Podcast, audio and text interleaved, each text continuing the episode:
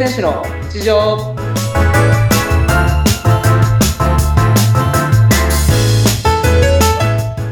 皆さんお疲れ様です競泳選手の内藤亮太ですインタビュアーの和子です。本日もよろしくお願いいたします。よろしくお願いしますはい。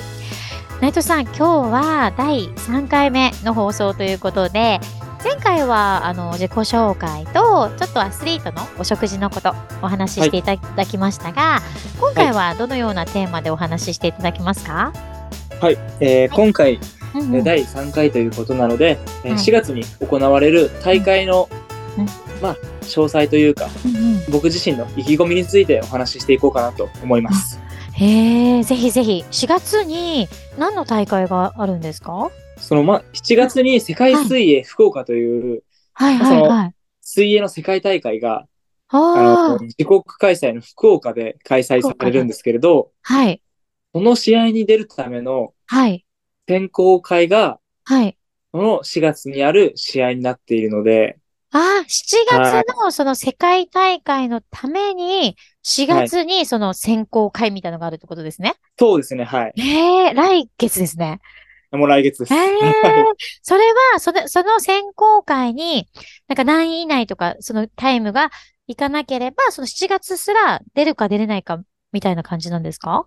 いや、そうなんですよ。実はそのはい、競泳って、うん。あの、オリンピックとかもそうなんですけれど、すごい、あの、出る条件が厳しくて、はいはいはい。まず一種目に二人までしかエントリーできないので、うんうんうん。例えば僕だったら、まあ、100メートル背泳ぎ、200メートル背泳ぎに出場するんですけれど、そのはい。100メートル背泳ぎは2人まで、200メートル背泳ぎは2人までっていう風にうん枠が人。数が決まってるんですよね。なるほど。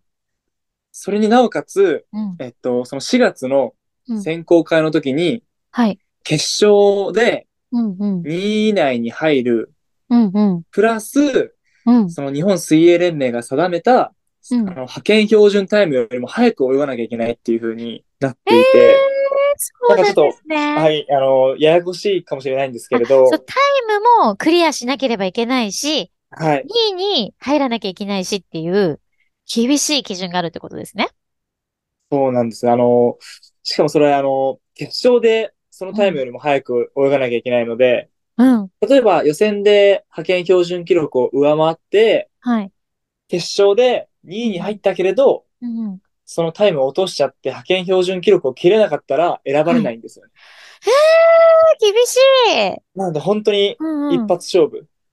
えー、緊張します。ね。なんかさすが。競泳は、はい、うんうんそうなんですよね。そうなんですね。え、その7月のその世界水泳は、福岡で開催って今おっしゃいましたよね。はい。なんかこう、毎年あるものなんですか？その世界水泳のその各地で、各世界でえっと。毎年はなくて、はい。まあ基本2年に1回とかなんですけれど、ああ、はいはいはいはい。コロナとかの影響で、まあいろいろちょっとずれちゃったりとかええ、ええ。はしちゃうんですけれど、一応2年に1回。2年に1回やって、はい。今回はその日本の福岡で開催されるっていうことで、そうですね。ぜひ、そう。前回は多分、もう数十年前ぐらいに横浜で開催されたんですけれど、ええ、ええ、ええ。もうやっぱり日本で開催されるっていうので、まあ、僕自身、その、パリオリンピックを、まあ、第一の目標に頑張ってるんですけれど、はい。まあ、その前にある世界水泳、自国開催なので絶対出たいという気持ちもあるので、今はその試合に向けて、うんえーまあ、調整というかトレーニングをしている状況になります。そうなんです。もう、はいなんかすぐですね、来月なので。そうですね。まあちょっと頑張ってほしいです。はい。タイミング的には結構すぐになっちゃうんですけれど、はい。まあもう僕は、僕自身はもうこってりみっちりちゃんと準備してきてるので、すごーい。いやもう、二度とやりたくない練習メニューをたくさんやってきてるので、本当ですね。後悔しないようにもう全力いやで。もう、それが結果に結びつ、結びついてくれたら一うん番いいんですけれど、はい。はい。なるほど。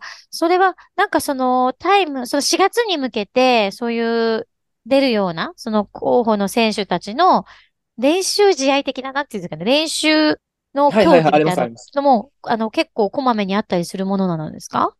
そうですね。うん。と、まあ試合に出るうん。ということになるんですけど、練習試合とかっていうよりかは、どっかの大会に出るああっていう風な形になるので、はいまあそれは、あの、1月2月、僕自身は1月に1回、2月に1回、1回ずつ試合に出て、まあそ、のレース感だったりとか、はい。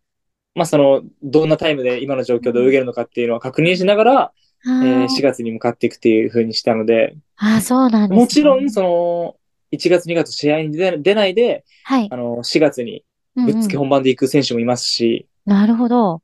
本当にそれは選手の、まあ自分のいい状態を作る、はい。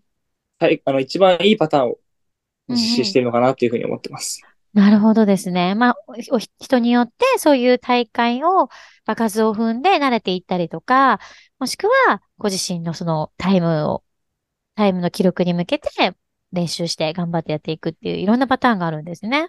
はい。うん。あれですか？あの、内藤さんは結構最近はその体作りとか、その練習の具合とか、どんな感じですか？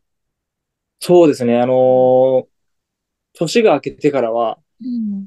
結構その12月の後半に大きい試合があったので、ああ、はいはい。そのその試合に向けてそれ以降は、あの、調整してたんですけれど、やっぱ年明けてからはちょっと泳力とかがなくて、うんうんなかなか練習は思うようにできなかったんですけれど、はい。まあ、この2月に入ってからは、自分の状態がすごい右肩で上がっているなっていうのはすごい実感できて、今毎日練習できてます。なるほど。なんか基本的な質問なんですけれど、はいその、なんか指導者みたいな方がいらっしゃるんですか？そうですね。あの、コーチが、はい、あはの、いて、練習メニュー作成していただいて、タイム測ったりしてくれたりとか。うんうん。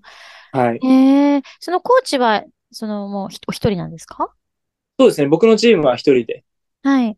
見てもらってるんですけれど、うんうんうん。まあ、これもやっぱり、あのーまあ、副コーチじゃないですけれど、スイミングとかによっては、コーチと副コーチがいて、まあ、その、おうんえっと、二人で、二人体制でやってるところもありますし、うんうんうん。まあ、学校になれば、はい。あのー監督もいらっしゃったり、えーマネージャーもいたりするので、へえ、いろんなそのチームによって様々なんですね。様々ですね。はい。はい。もうじゃあいよいよ4月のそれに向けて、もうあとわずかになるので、もう体とメンタルと、もうしっかり頑張っていただきたいなと思いますので。はい。はい。よろしくお願いします。何か意気込みを最後にお願いできますか？そうですね。あのーはい今回、まあ、僕自身は、まあ、ずっと言ってるんですけれど、パリオリンピック出ることが目標になってるんですけれど、やっぱりその、今回の世界水泳、絶対出たいっていう気持ちは変わらないですし、うん。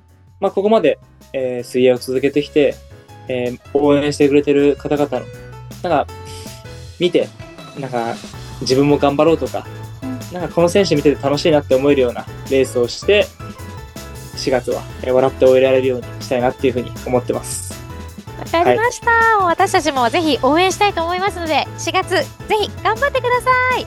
はい、ありがとうございます。はい。ありがとうございました。はい、ありがとうございました。